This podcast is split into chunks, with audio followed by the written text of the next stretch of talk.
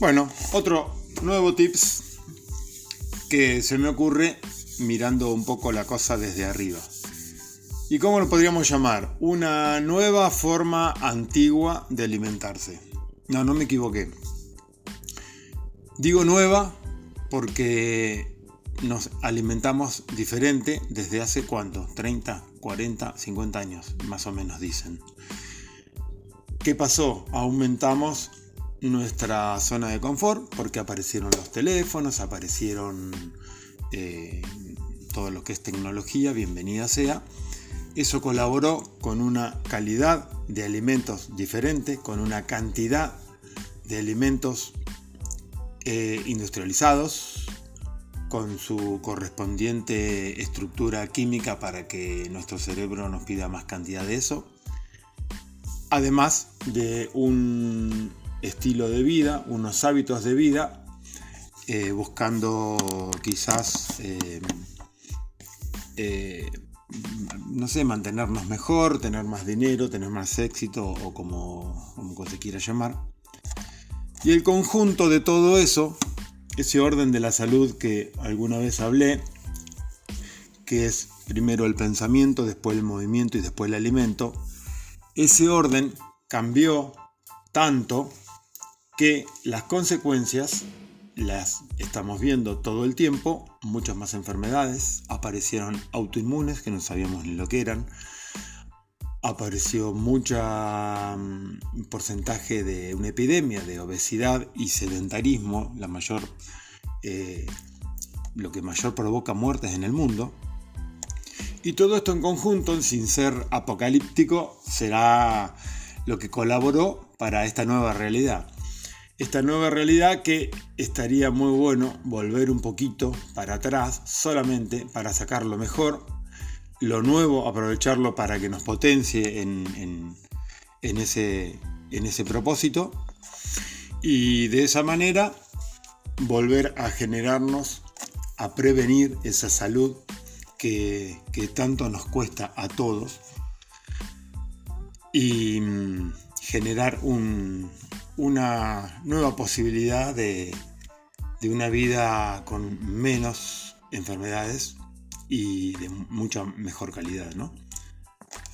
Bien, una de esas herramientas es la alimentación. Entonces, ¿por qué hoy en día vemos, y antes no se veía tanto, y una aberración a los hidratos de carbono, y que los hidratos de carbono son malos? Hasta escuchás que la fruta es mala porque tiene mucho azúcar, y escuchamos que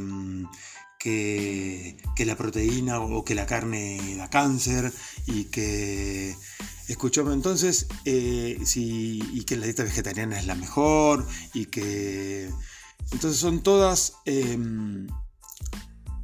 información que escuchamos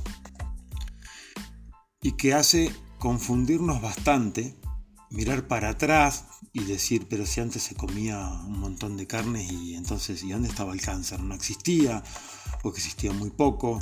Y entonces todo eso hace que nos empezamos a tener ruido, y eso es lo que a mí me hace tratar de buscar, investigar y tratar de, también digo tratar porque no es fácil, de simplificar y ver qué es lo mejor para que nos potencie en esta búsqueda de una mejor salud y una mejor calidad de vida.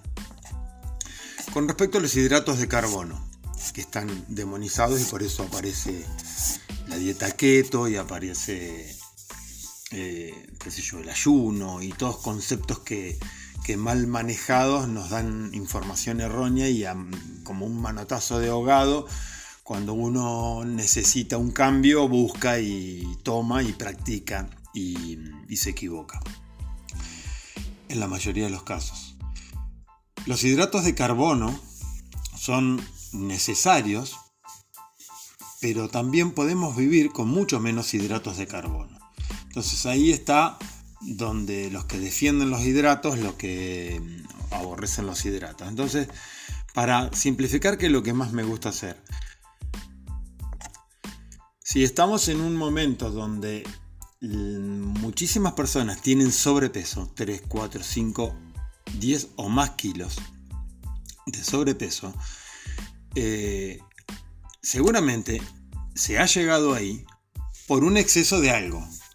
Uno puede ser la calidad de alimentación, el otro se le puede sumar calidad más cantidad, se le puede sumar calidad más quedarse muy quieto y no moverse, y todo eso es un combo que tiene un resultado.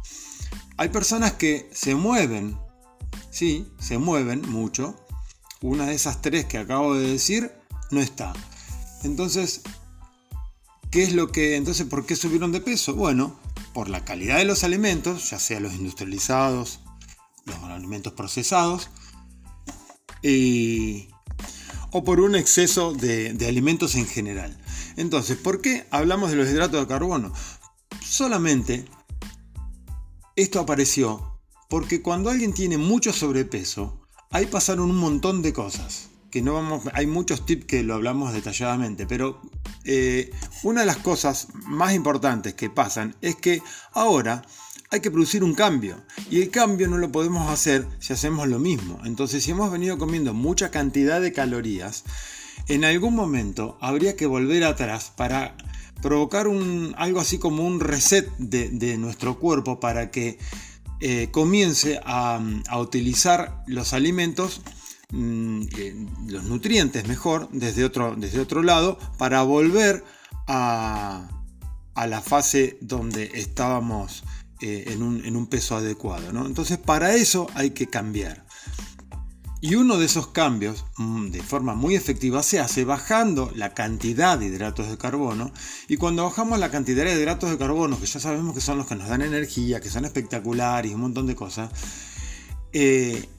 si bajamos mucho los hidratos de carbono, tenemos que subir, por ejemplo, otros macronutrientes como la grasa, las proteínas, para que nos ayuden a ese cambio. Una de las cosas que tenemos que hacer, si bajamos los hidratos y bajamos un poco las calorías, vamos a tener más hambre. Cuando tenemos más hambre, necesitamos comer un poco más de proteína a fin de tener menos hambre, porque son saciantes también, tanto así como las vitaminas y las fibras, y las verduras. Y también las grasas saludables nos ayudan a regular un poco eso, las cantidades de calorías que vienen desde otro lado, desde las grasas en este caso, y bajar los hidratos de carbono. ¿Por qué los hidratos de carbono? Bueno, porque los hidratos de carbono tienen una forma de metabolizarse, y ya sabemos que aumentan más la glucosa y un montón de cosas que hacen que sean necesarios reducirlos junto con bajar las calorías para poder empezar a perder peso de forma saludable y de forma lenta y segura. Para eso hay diferentes estrategias de cómo hacerlo, y ahí aparecen las diferentes herramientas como la dieta keto, que tiene más cantidad de grasa y proteína que otras dietas y demás. Pero nada de eso es magia. Es ¿a quién va dirigido una dieta keto? ¿A quién va dirigido una dieta low carb? O sea, con pocos hidratos de carbono. ¿A quién va dirigido una dieta normal, con 50-60% de hidratos de carbono y el resto, la normal de siempre, pero restringida en calorías? Si es que las puede sostener, es espectacular también. Entonces, no hay magia, sino hay herramientas que son individuales. ¿Para quién? Entonces, no todos podemos hacer lo mismo. Si agarramos algo que escuchamos en las redes y lo empezamos a practicar, quizás no es para nosotros. Ese es el mensaje más importante que quiero dar con este tip, porque ahí empiezan las equivocaciones, después de eso viene la frustración, después de eso viene yo no puedo o a mí no me sirve, y seguimos pasando el tiempo cronológico haciendo lo mismo, y si lo mismo es sedentarismo, sobrepeso,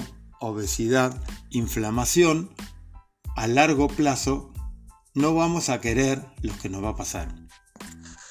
Pero como siempre me gusta pensar, hoy es hoy, y las medidas tienen que empezar ya, pero con la vista hacia adelante. Y yo no puedo sostener algo, no me va a servir, y de esa manera no me va a dar ningún resultado. Así que todo lo que se puede sostener produce cambios sí o sí. No es que no podés. Sí podés, todo el mundo puede cuando hace lo correcto. Bueno, es más reflexión y un poquito de información para las que todavía no están en este tema y no tienen por qué. Cada uno se dedica a cosas diferentes y mi propósito es que empezamos a tener más conocimiento para tomar medidas importantes. Un abrazo y espero que les guste y les sume.